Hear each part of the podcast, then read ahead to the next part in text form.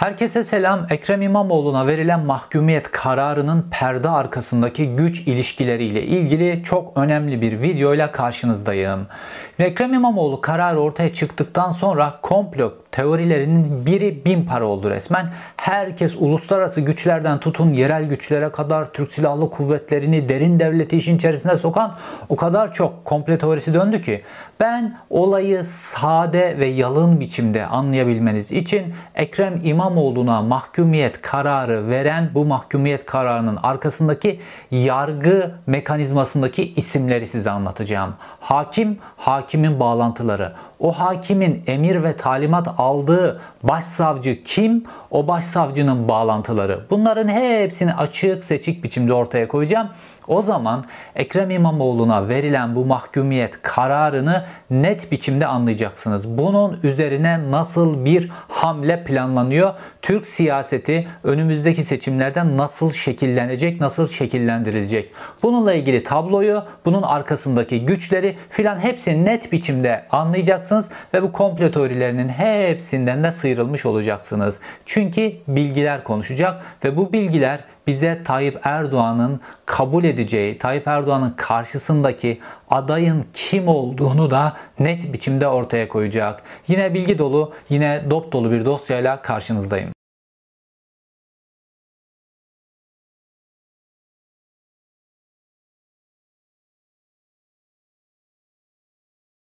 Ekrem İmamoğlu'na mahkumiyet kararı çıkartan yargı ekibi, savcı, hakim onlarla ilgili detaylara gelince, onların bağlantılarına gelince Türkiye fotoğrafını anlamanız açısından da çok anlamlı olacak hala Tayyip Erdoğan'la ittifak eden görünen ve görünmez güçleri anlayabilmeniz açısından da inanılmaz temiz bir fotoğraf ortaya çıkacak. Fakat bunun öncesinde bazı altyapı bilgileri vermem lazım size Tayyip Erdoğan'la ilgili.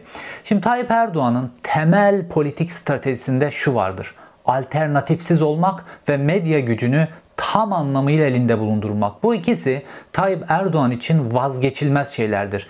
Ve medya gücünü adım adım adım Türkiye'de zaten ele geçirdi. Türkiye'de medya diye bir şey bırakmadı. Sadece bu tip benim gibi alternatif medyalar kaldı. Onlar da boğmak için her şeyi yapıyor. Benim kanalıma şu anda mesela ulaşabilmeniz için VPN indirmekten başka bir çareniz yok. Kanalımdaki videoları görebilmeniz için herkese de VPN indirmesini tavsiye ediyorum. Fakat diğer tarafta Tayyip Erdoğan alternatifsiz olmak için de pek çok hamleler yaptı kendi siyasi kariyeri boyunca. Kendisine küçücük alternatif olabilecek lider adaylarının hepsini çeşitli menfaatlerle kendi partisinin içerisine kattı. Numan Kurtulmuş böyledir, Süleyman Soylu böyledir.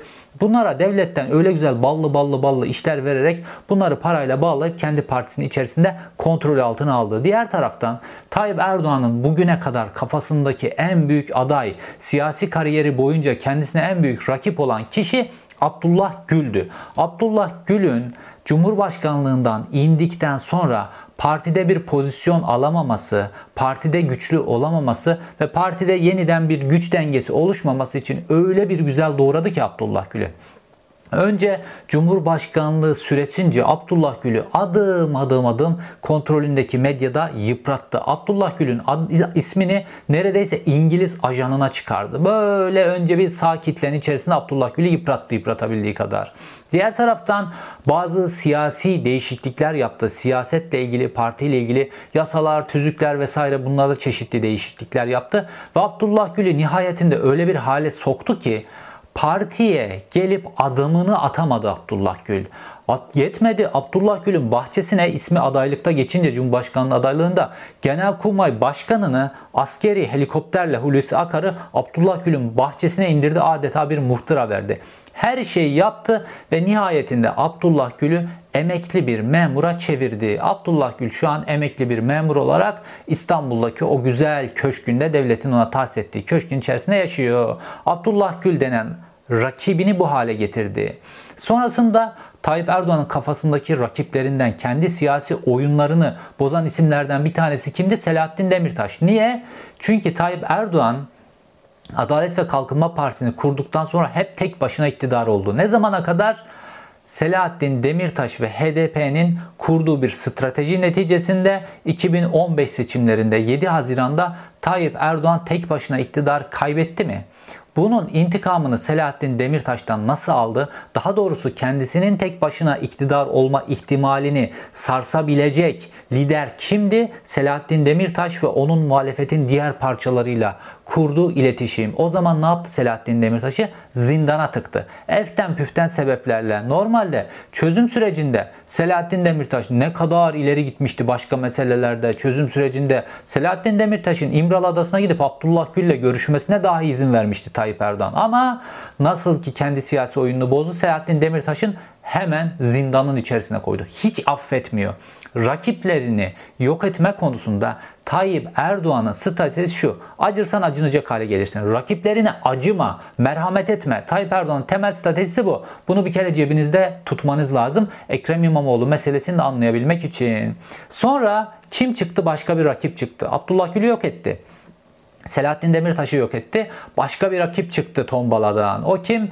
Ekrem İmamoğlu. Ve Ekrem İmamoğlu'yla Ekrem İmamoğlu'nun İstanbul Büyükşehir Belediye Başkanlığı zaferi yani Tayyip Erdoğan'ı İstanbul'da 25 yıldır yenen tek adam olma stratejisinin arkasında iki tane isim vardı. Önce Ekrem İmamoğlu'nun altını boşaltması gerekiyordu.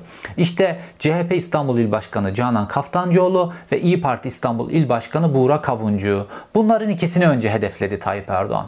Buğra Kavuncu'nun ismini işte Gülen cemaatiyle o kadar çok andı, o kadar çok andı ki sağdan soldan medyadan sosyal medya trolleriyle Ümit Özdağ kullanarak kendisi söylemlerde bulunarak her yöntemle Buğra Kavuncu'yu yıprattı, dövdü, dövdü, dövdü. Nihayetinde Buğra Kavuncu'yu görünmez hale getirdi. O zaferin arkasındaki mimarlardan bir tanesi. Canan Kaftancıoğlu'nu da bildiğiniz gibi bir yargı oyunuyla Canan Kaftancıoğlu'nu da saf dışı bıraktı. Sıra geldi kime? Sıra geldi Ekrem İmamoğlu'nu yemeye. 25 yıldır ilk defa Tayyip Erdoğan'a karşı açık bir zafer kazanan bir kere de değil iki kere üst üste bu zaferi kazanan Ekrem İmamoğlu'nu yemeye. İşte şimdi geliyoruz konumuzun esas noktalarına. Şimdi bu yargı kararı sonrası ortaya çıkan birkaç söylem var. Bu söylemler çok önemli. Bunları kısaca özetlemem lazım. Burada bir komplo teorisi var böyle çok pompalanıyor. Hem AKP'liler tarafından hem de bir kısım Cumhuriyet Halk Partililer tarafından. O da şu.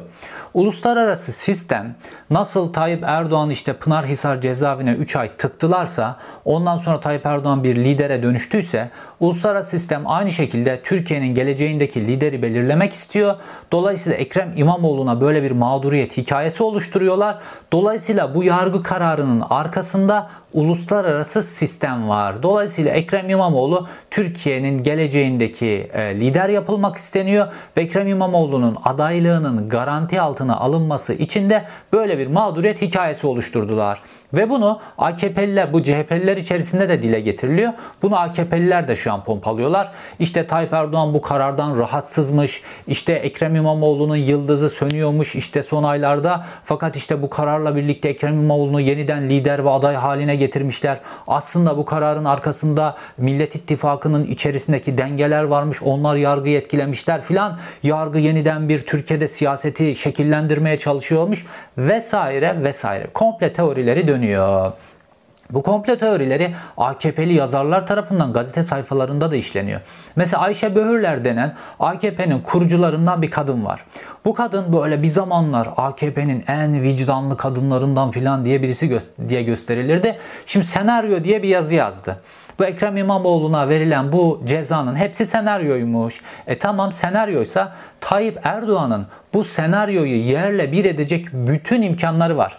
Cumhurbaşkanı olarak af yetkisi var mı? Var. Dahası var. Cumhurbaşkanı olarak şu an Adalet ve Kalkınma Partisi, MHP filan mecliste de çoğunluğu ellerinde tutuyorlar.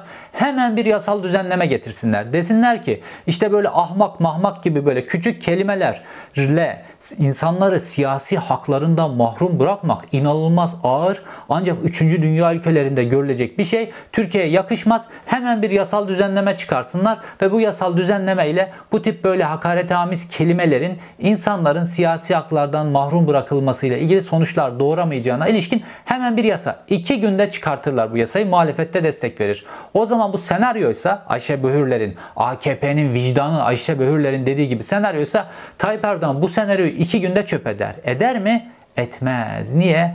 Tayyip Erdoğan Ekrem İmamoğlu'dan tir tir titriyor. Çünkü İstanbul'u kaybetti Ekrem İmamoğlu'na karşı Türkiye'yi de kaybedebilir. Çünkü bazı meseleler var. Bununla ilgili bunun detaylarına birazdan geleceğiz. Fakat birkaç kelimede Meral Akşener'in bu süreci nasıl yanlış okuduğuyla ilgili söylemem lazım. Ondan sonra Tayyip Erdoğan yargı ekibi, bu yargı darbesini yapan ekip ve bu ekibin inanılmaz bağlantılarıyla ilgili detaylara geleceğiz. Ekrem İmamoğlu bu mahkumiyet kararını duyduğunda kendi odasında oturuyor ve yanındaki isimlerden bir tanesi de Meral Akşener.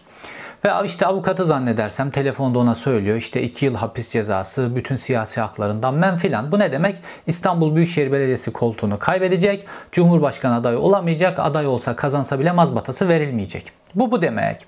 Ve Meral Akşener'in orada ilk tepkisi ne biliyor musunuz? Daha bir buçuk yıl var diyor. Daha bir buçuk yıl var diyor ve bunu 2-3 kere tekrar ediyor. Ne demek biliyor musunuz? Normal bir yargı prosedüründen bahsediyor. İlk derece mahkemesinden işte bu karar çıktı. Sonra istinaf mahkemesine gidecek. Sonra yargıtaya gidecek. En az bir buçuk yıl. Normal yargılama sürecinde en az bir buçuk yıl hatta iki yıl daha fazla bile sürebilir. Fakat Meral Akşener nasıl bir adamla karşı karşıya olduklarının farkında değiller bunlar. Yargı mekanizması hele yüksek yargılar ya istinaf mahkemeleri AKP döneminde kuruldu. İstinaf mahkemeleri tamamen Tayyip Erdoğan'ın elinde. Yargıtay tamamen Tayyip Erdoğan'ın elinde. Anayasa Mahkemesi'nde üyelerin neredeyse tamamını Tayyip Erdoğan atadı. Bununla ilgili bazı birkaç tane çok önemli detay birazdan vereceğim. Dolayısıyla Yargı mekanizması Tayyip Erdoğan iki dudağının arasında. Tayyip Erdoğan'ın en büyük ortaklarından Doğu Perinçek ne dedi? hukuk siyasetin köpeğidir dedi Tayyip Erdoğan. Sonra da ekledi hukuk şu an altın devrini yaşıyor dedi e, Doğu Perinçek. Şimdi Doğu Perinçek böyle demişken Tayyip Erdoğan'ın yargıyı şekillendirmesi, Türkiye'de bir gecede 5000 tane hakim savcıyı meslekten ihraç ettirmesi, bunların 2500 tanesini tutuklatması filan bunların hepsi ortadayken Türkiye'de normal bir yargı bu davada yürüyecek de bir buçuk sene mi sürecek? Hayır. Tayyip Erdoğan Ekrem İmamoğlu ile ilgili kararı şu an Tayyip Erdoğan baltayla bir hamle yaptı. Şimdi neyi bekliyor biliyor musunuz? Muhalefetin hamlesini bekliyor. Tayyip Erdoğan İmamoğlu ile ilgili bu kararı yarın da çıkartabilir istinaf mahkemesinden. Bir hafta sonra da çıkartabilir. 3 ay sonra da çıkartabilir. Cumhurbaşkanlığı seçimlerinden bir gün önce de çıkartabilir. İstediği zaman çıkartabilir. Çünkü yargı Tayyip Erdoğan'ın kılıcına dönüşmüş durumda. Muhalefet hala bunun farkında değil ve inanılmaz biçimde Meral Akşener'in ilk tepkisi daha bir buçuk yıl sürer diyor. Bir buçuk yıl filan sürmez. Neden? Bunu Selahattin Demirtaş dosyasında da gördük. 3 ayda Selahattin Demirtaş'ın dosyasını ki o kadar kapsamlı dosya onu paket yapıp Selahattin Demirtaş'ı bir tarafa attılar. Ekrem İmamoğlu'nun dosyası zaten 2 sayfa 3 sayfalık bir tane iddianame. Onu şak diye istinafta hallederler. Şak diye yargıtayda hallederler. İstediği zaman istediği biçimde Tayyip Erdoğan halleder. Bir gün içerisinde bile istinafla yargıtay süreçlerini halleder Tayyip Erdoğan isterse. Muhalefetin bu okuması inanılmaz skandal. Şimdi bunun nasıl skandal olduğunu, muhalefetin bu okumasının ne kadar yanlış olduğunu, nasıl bir adamla karşı karşıya olduklarını nasıl bilmediklerini işte bu yargı darbesinin nasıl yapıldığını isimler üzerinde durmamız lazım. Hangi isimler? Bunu nasıl yaptılar? Şimdi bunun detaylarına geliyoruz. Tayyip Erdoğan bu yargı darbesini nasıl yaptı? Bunun arkasında öyle uluslararası güçler, şunlar bunlar böyle komplo teorileri yok. Nasıl Tayyip Erdoğan var? Şimdi o isimler ve o isimlerin bizi Tayyip Erdoğan'a, Bilal Erdoğan'a nasıl götüreceğine ilişkin bilgilere geliyoruz. Ekrem İmamoğlu'nun Yüksek Seçim Kurulu üyelerine, İstanbul seçimlerini haksız biçimde iptal eden Yüksek Seçim Kurulu üyelerine ahmak diyerek işlediği o büyük suçu yargılayan hakim Hüseyin Zengin'di. Nerede? İstanbul Anadolu Adliyesi'nde. Şimdi bu İstanbul Anadolu Adliyesi Tayyip Erdoğan'ın yeni siyasi kararlar çıkarma, siyasi operasyonlar yapmayla ilgili karargahı, yeni merkezi. Çünkü Çağlayan Adliyesi'ni çok kullandılar. Çağlayan Adliyesi yıprandı. Döndüler İstanbul Anadolu Adliyesi'ni bu işin merkezi haline getirdiler. Şimdi İstanbul Anadolu Adliyesi'nde bu Ekrem İmamoğlu ile ilgili dava Hakim Hüseyin Zengin'in önüne geldi. Şimdi Hakim Hüseyin Zengin'in önüne getirdiler. Çünkü Hakim Hüseyin Zengin de Adalet ve Kalkınma Partisi'ne hem kendi hem de eşi çok yakın isimlerdi. Bunun önüne koydular. Fakat enteresan bir şey oldu. Geçtiğimiz yıl yani 2022 Haziran'ında Hüseyin Zengin aniden İstanbul'dan Samsun'a sürüldü. Ve bu davanın hakimi değişmiş oldu.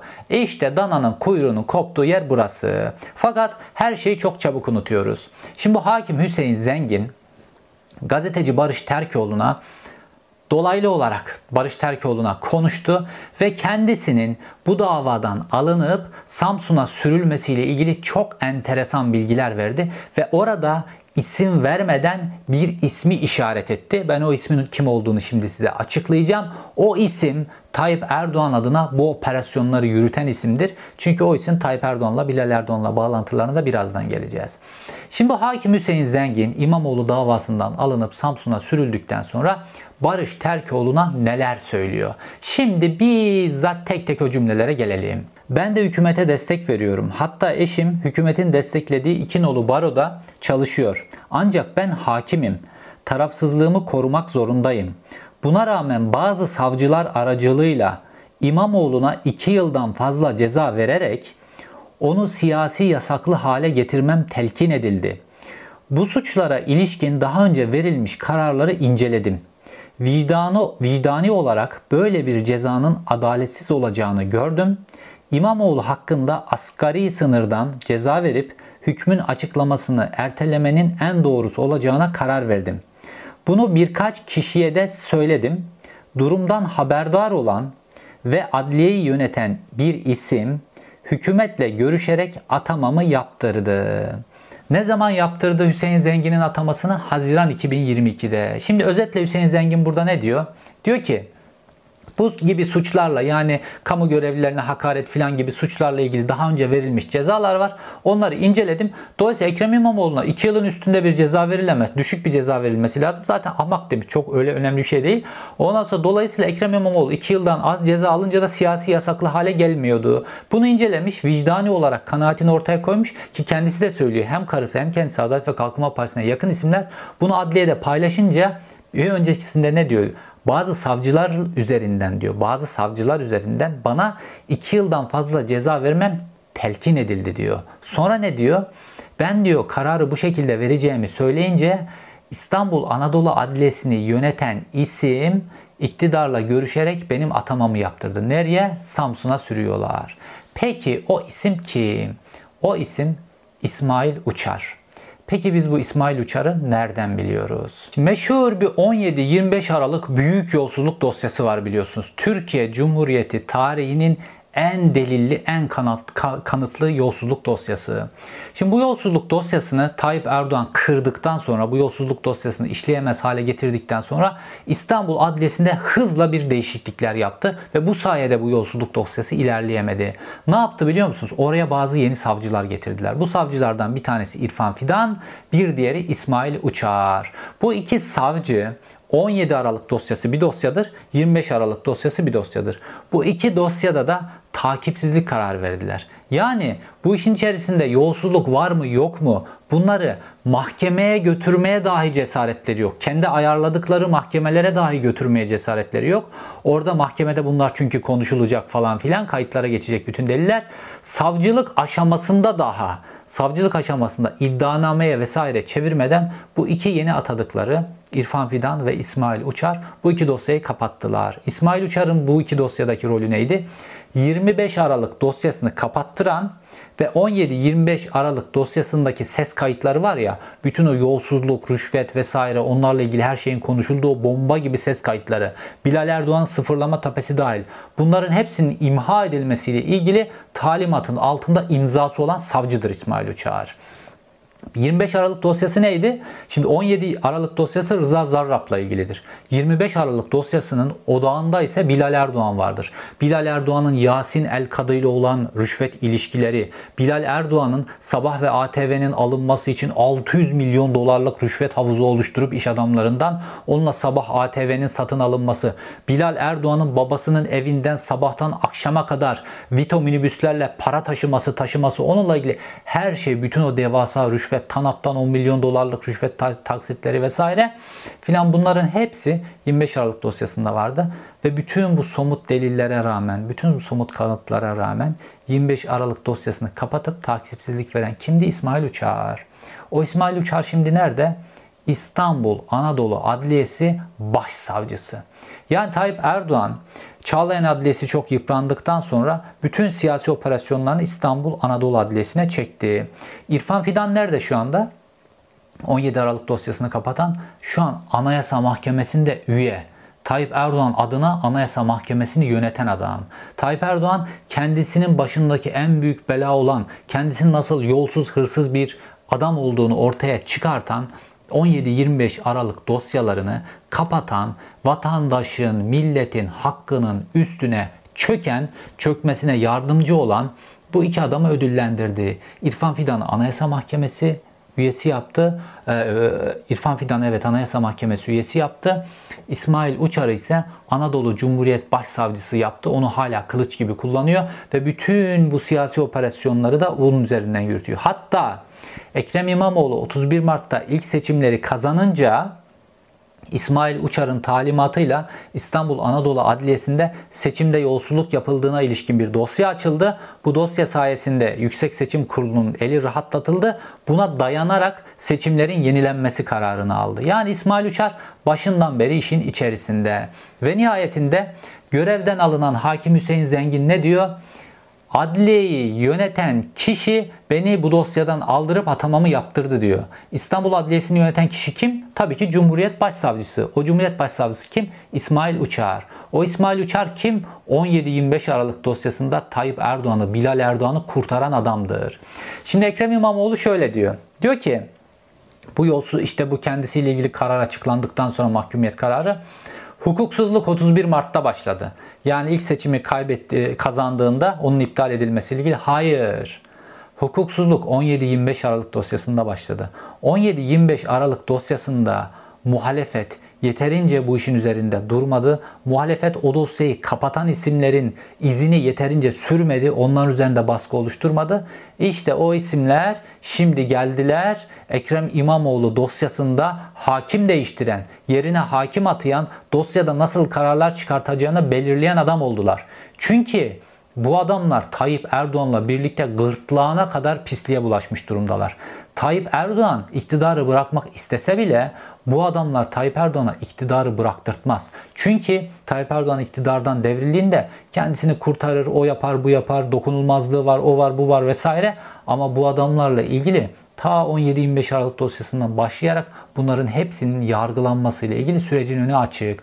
O yüzden bunlar Tayyip Erdoğan'ı Tayyip Erdoğan'dan daha fazla savunur. Tayyip Erdoğan hiç kimseye esas bu adamlar yedirtmez. Neden? Suç ortaklığılar o yüzden. İsmail Uçar bu. Peki bu İsmail Uçar hakim Hüseyin Zengin'i değiştirdikten sonra oraya hakim olarak kim atanıyor?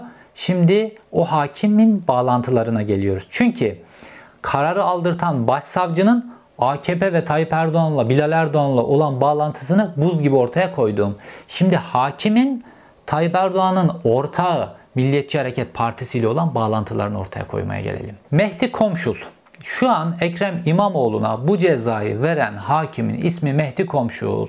Peki bu hakimin yakınlığı nereye? Bu hakimin yakınlığı Milliyetçi Hareket Partisi'ne. Bu hakim ülkücü bir hakim. Şimdi bu hakimin AKP'li bazı isimlerle fotoğrafları filan çıktı. Bunun üzerinden tartışıyor muhalefet. Ama hayır. Bu hakimin üzerine yeterince odaklanıldığında bu hakimin MHP'li bir hakim olduğunu göreceksiniz. Bunu nereden biliyoruz biz? Fahri Kasırga'nın elindeki bilgilerden. Şimdi bu Fahri Kasırga Tayyip Erdoğan'ın yargı mekanizması içerisinde böyle kılıç gibi kullandığı ve farklı kesimlerle ilişki kurmakta e, bir köprü olarak kullandığı isimlerden bir tanesi. Normalde AKP'li bir isim değil. Böyle işte derin devletin içerisinde gelen Mehmet Ağarlarla, Veli Küçüklerle çok samimiyeti olan bir isim. Bununla ilgili pek çok detay anlattım size. Bunun Veli Küçük'le Ergenekon soruşturmalarına takılan telefon kayıtları vesaire. Veli, pa Veli Paşa'ya o ne övgüler diziyor ne övgüler. Fakat Tayyip Erdoğan bu Ergenekon'la düşman gözüken Tayyip Erdoğan bu Fahri Kasırga'yı hiçbir zaman Adalet e, Bakanlığı içerisinde kritik pozisyonlardan ayırmadı. Sonra Cumhurbaşkanı olunca Fahri Kasırga'yı genel sekreter yaptı, baş danışmanı yaptı, o yaptı, yaptı. Bütün pozisyonlara koydu. Fakat Her şeyin başlangıcı 17-25 Aralık soruşturmaları dediğim gibi. 17-25 Aralık soruşturmalarından sonra Adalet ve Kalkınma Partisi bütün yargı mekanizmasını darmadağın etti. Başta İstanbul ve Ankara olmak üzere önemli pozisyondaki bütün hakimleri, savcıları sürdü. Yerlerine yenilerini getirdiler. Fakat kimi getireceklerine ilişkin bir fişleme çalışması yapmışlardı önceden. İşte bu fişleme çalışmasını yürüten en baştaki isimlerden bir tanesi de geçmişte Adalet Bakanlığı müsteşarlığı yapmış vesaire Adalet Bakanlığı'nda pek çok pozisyonlarda bulunmuş Fahri Kasırga'ydı. Ve Fahri Kasırga'nın elindeki notlara göre bu hakim Mehdi yani Ekrem İmamoğlu'na bu cezayı veren hakim ülkücü olarak gözüküyor. Çünkü bütün hakimleri, savcıları fişlediklerinde herkesin karşısına kimin ne görüşte olduğu, sağcı, solcu, Alevi, cemaatçi, o bu filan bunların hepsini yazmışlardı. Bu Mehdi'nin karşısındaki yazan satırda da ülkücü yazıyor. Ve bu Mehdi Anadolu Adliyesi'nde alacağı bütün kararları Başsavcı İsmail Uçar'a sorar. Ondan sonra bu kararı uygular. Ve burada da gördüğümüz gibi AKP ve MHP koalisyonunu görüyoruz. Şimdi şunu bir kere aklınızın bir tarafına koyun. Adalet ve Kalkınma Partisi ile Milliyetçi Hareket Partisi'nin ittifakı devam ettiği sürece şundan emin olun bütün o görünmez ittifak da devam ediyordur. Yani Tayyip Erdoğan'la derin devlet arasındaki ittifak da devam ediyordur. Ne zaman AKP ve MHP koalisyonu biter o gün anlayın ki derin devletle Tayyip Erdoğan'ın arasındaki ittifak da bitmiştir. Fakat belki de Tayyip Erdoğan derin devleti yenmiş şekilde bu ittifakı bitirmiştir. Fakat bu ittifak devam ediyor ve bu ittifak birlikte Ekrem İmamoğlu'nu yediler. Burası net şimdi. Şimdi fotoğraf netleşti mi? İsmail Uçar kim? Tayyip Erdoğan'ın 17-25 Aralık'tan beri yoldaşı. İsmail Uçar'ın görevden aldığı hakimin, görevden aldırttığı hakimin söyledikleri ortada. İsmail Uçar'ın kendisine baskı yaparak Ekrem İmamoğlu'nu siyasi yasaklığı hale getirmeye çalıştığı ortada. E yeni gelen hakimin MHP'li olduğu ortada. Şimdi fotoğraf net mi? Artık öyle uluslararası komplo teorileri filan bunların hepsini başta CHP'lilerin bir tarafa bırakması lazım. Karşılarında nasıl bir adamın olduğunu bilmiyorlar. Tayyip Erdoğan bu seçimlere karşısındaki rakibi belirleyerek gidecek. Bundan başka hiçbir yol muhalefete bırakmayacak. Bunu kafaya koymuş ve baltayla muhalefete dalmayı bile göze almış. İlk balta darbesini de indirdi. Bütün dünyanın gözünün önünde İstanbul Büyükşehir Belediye Başkanı'nın siyasi kariyerini bitirecek bir hamle yaptı. Şimdi zannediyorlar ki istinaftan döner, o olur bu olur filan. Bu nasıl döner biliyor musunuz? Ekrem İmamoğlu çıksın desin ki ben aday maday değilim arkadaş. Ondan sonra, ondan sonra bu istinaftan döner. Fakat Ekrem İmamoğlu'nun aday olma potansiyeli devam ettiği sürece bunu Tayyip Erdoğan tutacak ve Tayyip Erdoğan İstanbul Büyükşehir Belediyesi'ni de sandıkta alamadıysa alavereyle dalavereyle alacak. Tıpkı HDP'li belediyeleri aldığı gibi zaten adam orada pratiğini yaptı. Şimdi Tayyip Erdoğan stratejisi ne? Tayyip Erdoğan stratejisi şu. Şimdi bu noktaya gelelim. Bu nokta çok önemli çünkü. Tayyip Erdoğan Ülkenin içinde bulunduğu ekonomik pozisyonlar, ülkenin içinde bulunduğu iç ve dış şartlar, insanların artık bu iktidardan bunalmış olması. O sebeple, bu sebeple şu an oylarının tarihinin en düşük noktalarından birisi olduğunu kabul ediyor. Fakat kazanması için yapması gereken birinci nokta şu. Karşısına yanlış adayın çıkartılması. Karşısına mesela Ekmelettin İhsanoğlu çıkartıldı değil mi? Yanlış aday Tayyip Erdoğan çok rahat kazandı. Karşısına Muharrem İnce çıkartıldı. Şimdi Muharrem İnce muhalefetin karşısında, Millet İttifakı'nın karşısında Tayyip Erdoğan lehine çalışıyor. Bir bölen olarak Tayyip Erdoğan lehine çalışıyor. Hatta Muharrem İnce Cumhurbaşkanlığına aday olduğunda işte oyların çalınmaması için CHP sözde çok böyle güçlü bir mekanizma kurmuştu. O mekanizmanın başına da Mehmet Ali Çelebi'yi koymuşlardı. Şimdi Mehmet Ali Çelebi nerede? Adalet ve Kalkınma Partisi saflarında ve o seçim mekanizması o gece çalışmamıştı. Yani aday da şu an Tayyip Erdoğan tarafında. Mehmet Ali Çelebi de şu an Tayyip Erdoğan tarafında. E, geçmişte muhalefetin aday yaptığı Ekmelettin İhsanoğlu da gitti MHP'ye katıldı sonradan. Yani Tayyip Erdoğan adayını belirleme konusunda karşısına yanlış aday çıkartılması konusunda son derece şanslı bir adam. Fakat şu an kader enteresan biçimde Tayyip Erdoğan'ın karşısına bazı güçlü adaylar çıkarttı. Bu kadar böyle Tayyip Erdoğan'ın bütün rakiplerini, adaylarını doğramasına, bütün yatıp kapıp bununla ilgilenmesine rağmen ne yaptı? İşte bir Ekrem İmamoğlu, bir Mansur Yavaş. Şimdi bunlar anketlerde Tayyip Erdoğan'ın açık biçimde önde çıkıyorlar. O zaman bunların ikisini doğrayacağım diyor Tayyip Erdoğan. Yani seçime bu ikisinin karşıma aday olarak gitme ihtimalini yok edeceğim diyor Tayyip Erdoğan. Bunda kararlı. Bundan hiçbir biçimde geri adım atmaz. Bakın Selahattin Demirtaş örneğinde gördük. Adamı içeride çürütüyor. Tayyip Erdoğan'ın rakibi olduğunuz zaman sonunuz bu. Şimdi Tayyip Erdoğan diyor ki Madem ben bu ikisiyle sandığa gittiğimde bunlar benim karşıma kazanıyor. O zaman ben el, benim elimde yargı kılıcı var. Devlet mekanizmasını kılıç gibi kullanıyorum. O zaman bu ikisiyle seçime gitmeyeyim diyor. Başka birisiyle gideyim. Kiminle? Kemal Kılıçdaroğlu'yla. Tayyip Erdoğan'ın karşısında görmek istediği adam Kemal Kılıçdaroğlu. Buna karar vermiş Tayyip Erdoğan. Ve bunu kendisi muhalefet realize edemiyorsa, Kemal Kılıçdaroğlu kendi imkanlarıyla altılı masayı ikna edemiyorsa bu şartları oluşturacak Tayyip Erdoğan. Nasıl oluşturacak? Ekrem İmamoğlu'nu işte böyle oyunun dışına atarak oluşturacak. Nasıl oluşturacak? Yarın Millet İttifakı çıksın altılı masa, millet masası çıksın desin ki bizim adayımız Mansur Yavaş'tır. Hemen Mansur Yavaş'la ilgili de öyle bir dosya hazırlar. Ondan sonra oraya koyar Mansur Yavaş'ın da işini bitirir Tayyip Erdoğan. Ekrem İmamoğlu aday olsa şu an istinaftan karar çıkması çıkmadı Tayyip Erdoğan son gün çıkartır bu şekilde. Tayyip Erdoğan'ın karşısında görmek istediği aday Kemal Kılıçdaroğlu. Bunu sağlamak için her şeyi yapacak. Fakat muhalefetin halen daha Kemal Kılıçdaroğlu'yla da seçimi kazanma şansı var. Fakat bunun için bir tek şey yapmaları gerekiyor. Onu yapıp yapmayacaklarını göreceğiz. Şimdi konunun gelelim başka bir çok önemli boyutuna. Şimdi muhalefet şöyle bir yanlış okuma yapıyor. Diyor ki işte bu cezayla birlikte Tayyip Erdoğan karşısında Ekrem İmamoğlu'nu istiyordu. O yüzden Tayyip Erdoğan Ekrem İmamoğlu'na böyle bir e, işte ceza verdirtti. Ya da işte uluslararası güçler böyle buna organize ettiler falan. Bunların hepsini çökerttim bildiğiniz gibi. Fakat Muhalefet yine de bir ısrar ederse, Ekrem İmamoğlu'nu aday olarak gösterirlerse ne olacak biliyor musunuz? Bunun ne olacağını aslında Yüksek Seçim Kurulu Başkanı gazeteci Kübra Para verdiği demeçte söyledi. Yüksek Seçim Kurulu Başkanı aynen şöyle diyor. Diyor ki Ekrem İmamoğlu'nun kararı bu cezası kesinleşirse diyor Ekrem İmamoğlu aday olamaz. Fakat diyor adaylık süreci bittikten sonra diyor, adaylık başvurusu süreci bittikten sonra biz aday listesine dokunamıyoruz diyor. Ve Ekrem İmamoğlu aday olur. Adaylıkla ilgili başvuru süreci biter. Bu sırada cezası kesinleşmemiştir. Ekrem İmamoğlu'nun adaylığı devam eder. Ekrem İmamoğlu seçime girer, seçimi kazanır. Fakat cezası kesinleştiği için ona biz mazbatasını vermeyiz onun yerine ikinci sıradaki adaya veririz diyor. E şimdi bu ne demek biliyor musunuz? Yüksek Seçim Kurulu Başkanı aslında mealen şunu diyor. Ekrem İmamoğlu'na Tayyip Erdoğan bu mazbatayı verdirmez. Ekrem İmamoğlu seçimi kazansa bile ki bence Tayyip Erdoğan o aday kesinleşme sürecine kadar beklemez yani böyle bir riskin içerisine Ekrem İmamoğlu'na mazbata Ekrem İmamoğlu karşısında yenilmek istemez hiçbir biçimde. Dolayısıyla adaylık adaylığın kesinleşme sürecinden önceki süreçte Ekrem İmamoğlu'na yasaklı hale getirecek. Şimdi peki Bununla ilgili muhalefet ne yapabilir? Muhalefetin yapması gereken bazı şeyler var. Hala muhalefetin elinde alan var.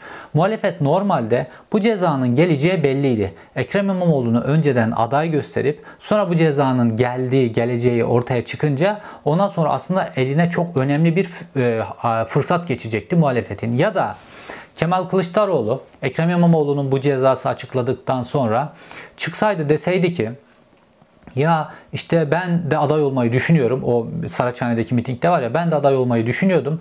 Fakat madem böyle ondan sonra biz de Ekrem İmamoğlu'nu aday olarak gösteriyoruz. Madem sen böyle ceza verdin biz de Ekrem İmamoğlu'nu aday olarak gösteriyoruz deseydi inanılmaz büyük bir güce dönüşecekti Ekrem İmamoğlu. Arkasındaki rüzgar inanılmaz büyük bir güce dönüşecekti ve muhalefet inanılmaz söylem üstünlüğünü ele geçirecekti. Fakat Tayyip Erdoğan'ın olası hamlelerine karşı muhalefet stepnelerle hareket etmek durumda. Çünkü Tayyip Erdoğan oyunun A, B, C, D onlar ne hamle yaparsa ben ne yaparım filan bunların hepsini kura kura gidiyor Tayyip Erdoğan. Muhalefetin de bunları kura kura gitmesi lazım.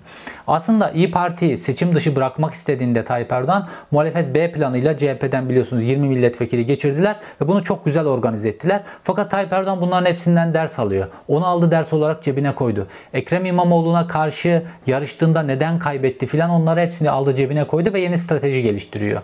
Muhalefetin yapacağı şu. Ekrem İmamoğlu'nu aday yapacaklar. Fakat diyecekler ki Tayyip Erdoğan Ekrem İmamoğlu'nu siyasi yasaklı hale getirebilir. Bu sebeple de bizi adaysız bırakabilir son anda. Bu sebeple Kemal Kılıçdaroğlu'nu da biz aday olarak gösteriyoruz. Dolayısıyla bu şekilde Tayyip Erdoğan'ın elindeki yargı mekanizmasını kılıç gibi kullanma, hile yapma, Ekrem İmamoğlu'dan korkusundan dolayı muhalefet bir türlü şunu anlatmıyor. Tayyip Erdoğan Ekrem İmamoğlu'ndan korkuyor. Tayyip Erdoğan Mansur Yavaş'tan korkuyor. Muhalefet bunu bir türlü anlatmıyor. Fakat esas korkusu Ekrem İmamoğlu'ndan. Neden? Çünkü HDP'lilerin oylarını da alıyor. Ekrem İmamoğlu'ndan temel korkusunun sebebi bu. Mansur Yavaş'tan daha az korkuyor çünkü HDP'lilerin oylarını almama ihtimali var. Fakat Ekrem İmamoğlu'ndan korktuğunu bile şu yargı kararı üzerinden bile yeterince işlemiyorlar. Ekrem İmamoğlu'nu aday olarak yapacaksın. Kemal Kılıçdaroğlu'nu aday olarak göstereceksin. Ondan sonra Tayyip Erdoğan Ekrem İmamoğlu'nun başına bir dümen getirirse Ekrem İmamoğlu çıkıp diyecek ki bu dümenden dolayı ben seçimi kazansam bile mazbatan verilmeyecek. Ben adaylıktan çekiliyorum ve bütün gücümle Kemal Kılıçdaroğlu'nun arkasındayım diyecek ve bir kahraman olacak. Kendisi için o isteyen değil, Türkiye'nin geleceği için o isteyen bir figür olarak Kemal Kılıçdaroğlu için ölümüne çalışacak. Meydanlarda onunla birlikte dolaşacak. Meydan meydan önce o konuşacak, sonra Kılıçdaroğlu konuşacak ve Kılıçdaroğlu'nun arkasında rüzgarı oluşturacak. İşte o zaman bu seçim kazanılır tekrar. Tayyip Erdoğan o zaman bu seçimi kaybedebilir. Fakat şu anki tabloda ne görüyoruz biliyor musunuz? Ekrem İmamoğlu'nun cezasının açıklandığı gün Kemal Kılıçdaroğlu'nu Almanya'ya götüren danışman ekibiyle, bu programı bu şekilde ayarlayan ekiple bu tip siyaset stratejileri Tayyip Erdoğan gibi bir siyaset dehasına karşı bu tip siyaset stratejileri geliştirecek bir ekip yok orada. Biraz Meral Akşener ve ekibinde böyle bir siyasi zeka var. Ondan sonra bunlar da bir araya gelip bu stratejiyi ortaya koyabilecek güçleri, kuvvetleri, bunu organize edebilecek, bu egolarını aşabilecek ortamlar falan var mı? Bunları bilmiyorum açıkçası. Çünkü o Saraçhane'deki mitingdeki konuşmalara baktım. Demokrat Parti lideri çıkmış böyle abuk sabuk konuşuyor. O zaten o masada ne işi var onu da bir türlü anlamış değilim filan. Ondan sonra bir de o Haydarbaşı'nın oğlunu getirip sokmaya çalışıyor. Ya bunlar kim? Bunların ne oyu var? Bunların ne siyasi dehası var? Bunlar ne ağırlığı var? Tayyip Erdoğan bunları papucunda sallar Tayyip Erdoğan. Bunları getirmişler o masaya koymuşlar. Hiçbir karşılıkları yok. Şimdi burada bu stratejiyi belirlemesi lazım ve Kılıçdaroğlu'nun da şunu kabul etmesi lazım. Bana Cumhurbaşkanlığını Ekrem İmamoğlu getirir. Aday olsam bile Ekrem İmamoğlu'nu da aday yapmalıyım ve bana Cumhurbaşkanlığını Ekrem İmamoğlu getirecek ya da bize Cumhurbaşkanlığını Ekrem İmamoğlu getirir. Bunu kabul etmesi lazım. Çünkü iş bu noktaya geldi bu mahkumiyet kararıyla. Fakat orada bir ego yarışması var anladığım kadarıyla. Bu ego yarışmasını bir türlü aşamıyorlar. Burada Ekrem İmamoğlu'nun da kendisiyle ilgili bazı öz eleştiriler yapması lazım. Çünkü muhalefetin içerisindeki önemli bir bölüm Ekrem İmamoğlu'nun da Tayyip Erdoğan gibi Karadenizli olması nedeniyle Ekrem İmamoğlu'nun da bazı Tayyip Erdoğan gibi tavırlar sergilememesi, sergilemesi nedeniyle ya biz yine ikinci bir Tayyip Erdoğan'la mı karşılaşacağız diye korkuyorlar. Bu fikrin oluşmasında Ekrem İmamoğlu'nun bazı tavırlarının etkisi var. Ekrem İmamoğlu bununla ilgili kendisinin öz eleştirisi, öz eleştiri vermesi lazım. Kendisini düşünüp bütün bu tavırlarını filan gözden geçirmesi lazım ve küçük bir Tayyip Erdoğan gibi davranan bazı huylarından vazgeçmesi lazım. Daha kucaklayıcı olması lazım. İstanbul zaferini getiren Ekrem İmamoğlu, Canan Kaftancıoğlu ve Buğra Koyuncu'nun üçünün birlikte çok organize biçimde hareket etmeleri ve HDP seçmenini dışlamayan söylemlerde bulunmalarıydı. Ekrem İmamoğlu zaferi kazanınca çıkıp HDP'lilere de teşekkür ettiğinde o seçim otobüsünün üzerinde ne oldu? Kıyamet mi koptu? Kopmadı. Ali Babacan e, Saraçhane'deki mitingde Selahattin Demirtaş'ın ismini anınca en çok destek meydandan gelmedi mi?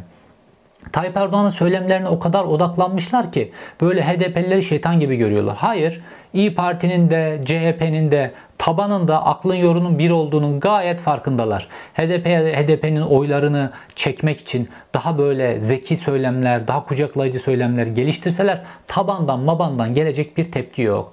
Dolayısıyla Ekrem İmamoğlu'nun da o noktaya o kucaklayıcı seçimi ilk İstanbul seçimlerini kazandığındaki kucaklayıcı gelirimi düşürücü noktaya ekip adamı olma noktasına dönmesi lazım. Yani böyle megaloman, tek adam filan bu tavırlardan vazgeçmesi lazım. Ekip adamı olmaktan başka kazanma yolu yok. Adalet ve Kalkınma Partisi askerler o kadar karşılarındaydı. Askerler Tayyip Erdoğan'ı hapse attırmıştı. Buna rağmen kazanmaları ekip olarak hareket etmeleriyle oldu. Öyle bir ekip kurdular ki içinde liberaller var, demokratlar var, Kürtler var, cemaat var, var bu var, Ermeni her kesimi böyle kucaklayan bir ekiple ancak bu gücün karşısında 28 Şubatçı generallerin karşısında durup zaferi kazanıp iktidarda kalabildiler. Şu an Tayyip Erdoğan'ın biriktirdiği kuvvet, yargı mekanizmasındaki hakimliği, emniyetteki hakimliği, istihbarat örgütündeki hakimliği, TSK'daki hakim bunların hepsini üst üste koydum da 28 Şubat generallerinden daha kudretli Tayyip Erdoğan. Dolayısıyla bunun karşısında daha kucaklayıcı bir strateji geliştirmezsen kazanma ihtimali yok. Tek yol var. Ekrem İmamoğlu ve Kılıçdaroğlu birlikte aday olacaklar. Ekrem İmamoğlu ve Kılıçdaroğlu birlikte çalışacaklar. O miting meydanlarında Ekrem İmamoğlu da çıkacak. Kılıçdaroğlu'nun kazanması için gırtlağını yırtacak gerekirse. Artık ok yaydan çıktı. Böyle istinaf mahkemesinden cezanın dönmesi filan, Ekrem İmamoğlu'nun yeniden aday olacağı filan bunların hepsi inandırıcı değil. Tayyip Erdoğan baltayı çıkardı ve muhalefete baltayla daydı.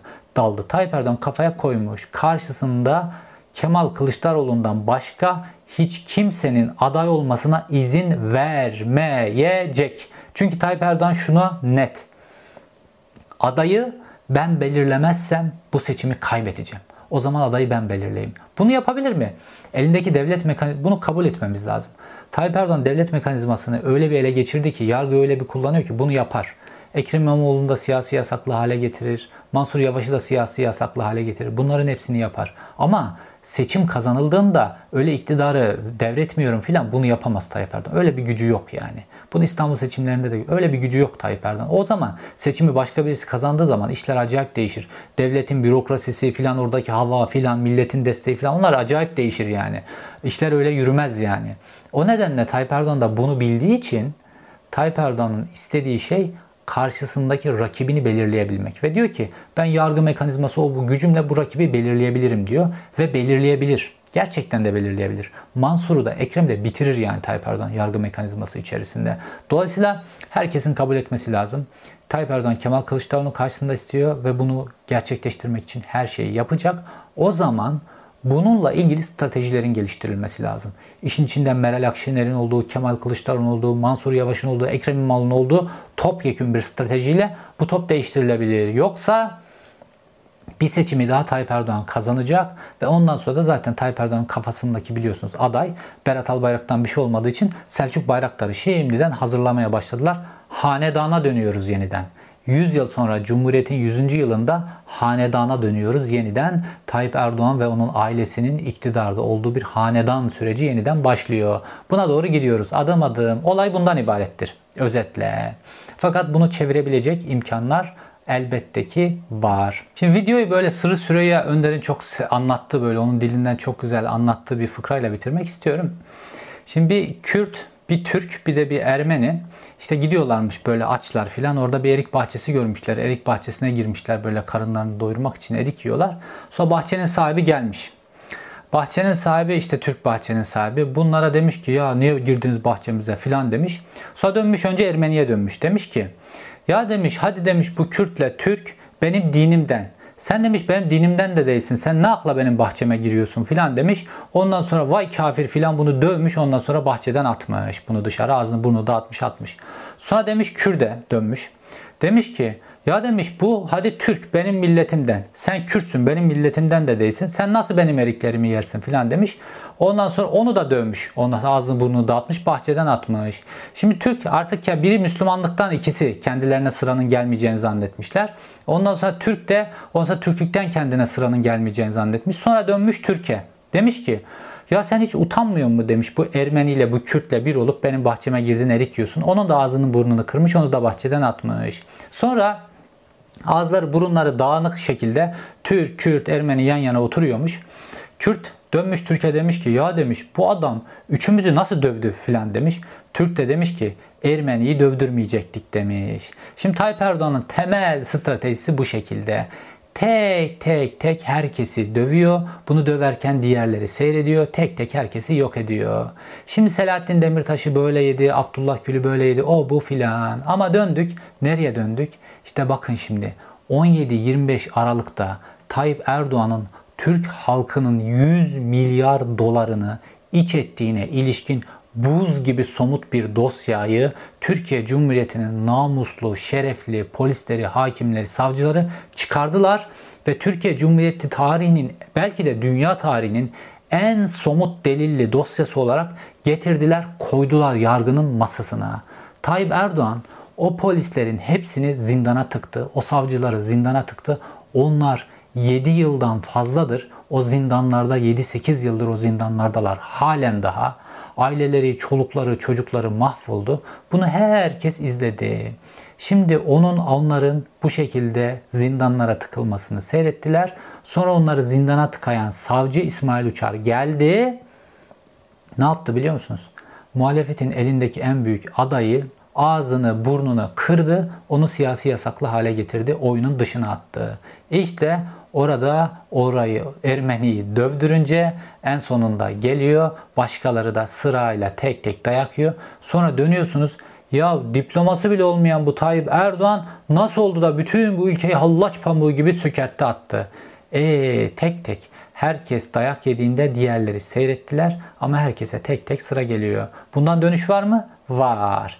Dediğim gibi Ekrem İmamoğlu, Kemal Kılıçdaroğlu, Mansur Yavaş birlikte hareket ederlerse o seçim meydanlarında Tayyip Erdoğan'ın Ekrem İmamoğlu'ndan nasıl tir tir titrediğini ve nasıl oyunlarda levereler çevirdiğini fakat meselenin kendi ikballeri, kendi koltuklarını olmadığını, meselenin memleket meselesi olduğunu, egolarını tamamen bir tarafa bırakarak, kendi siyasi kariyerleriyle ilgili düşünceleri bir tarafa bırakarak mücadele ederlerse kazanırlar. Etmezlerse ne olur biliyor musunuz? Şimdi deniyor ki tamam bu seçimi kazansa bile bu mağduriyet nedeniyle Ekrem İmamoğlu bir sonraki seçimlerde artık siyasi yasağı da bitecek ya o sürenin içerisinde kazanır. Hayır. Tayyip Erdoğan bu 3-4 yılda ne yapar biliyor musunuz? Ekrem İmamoğlu'nu aynı Abdullah Gül'e çevirir. Abdullah Gül için de böyle söyleniyordu. Şu an Abdullah Gül'ün pozisyonu ne? Emekli memur. Ona çevirdi. Ee, Ekrem İmamoğlu da Tayyip Erdoğan 3-4 yıllık sonraki süreçte ne yapar biliyor musunuz? Aynı Bedrettin Dalanlar filan gibi emekli İstanbul Büyükşehir Belediye Başkanı'na çevirir. Mücadeleyi şimdi doğru biçimde bütün egolarını bir tarafa bırakıp yapmazlarsa. Ha benim böyle siyaset vesaire bu siyasi liderler, adaylar filan bunlardan böyle bunlar seçimi kazanırlarsa Türkiye'nin bir anda çok değişeceğinden filan umudun var mı? Yok. Türkiye'nin toplumsal ahlakla ilgili çok büyük problemleri var. Bunları aşmadan Türkiye bir noktadan bir noktaya gelmez. Fakat bu siyasi iktidarın değişmesi, başka bir ismin iktidara gelmesi ülkeye bu değişimleri konuşabilmek, bunları planlayabilmek için bir nefes aldırır. Mesele bundan ibaret. İzlediğiniz için teşekkür ederim. Bir sonraki videoda görüşmek üzere.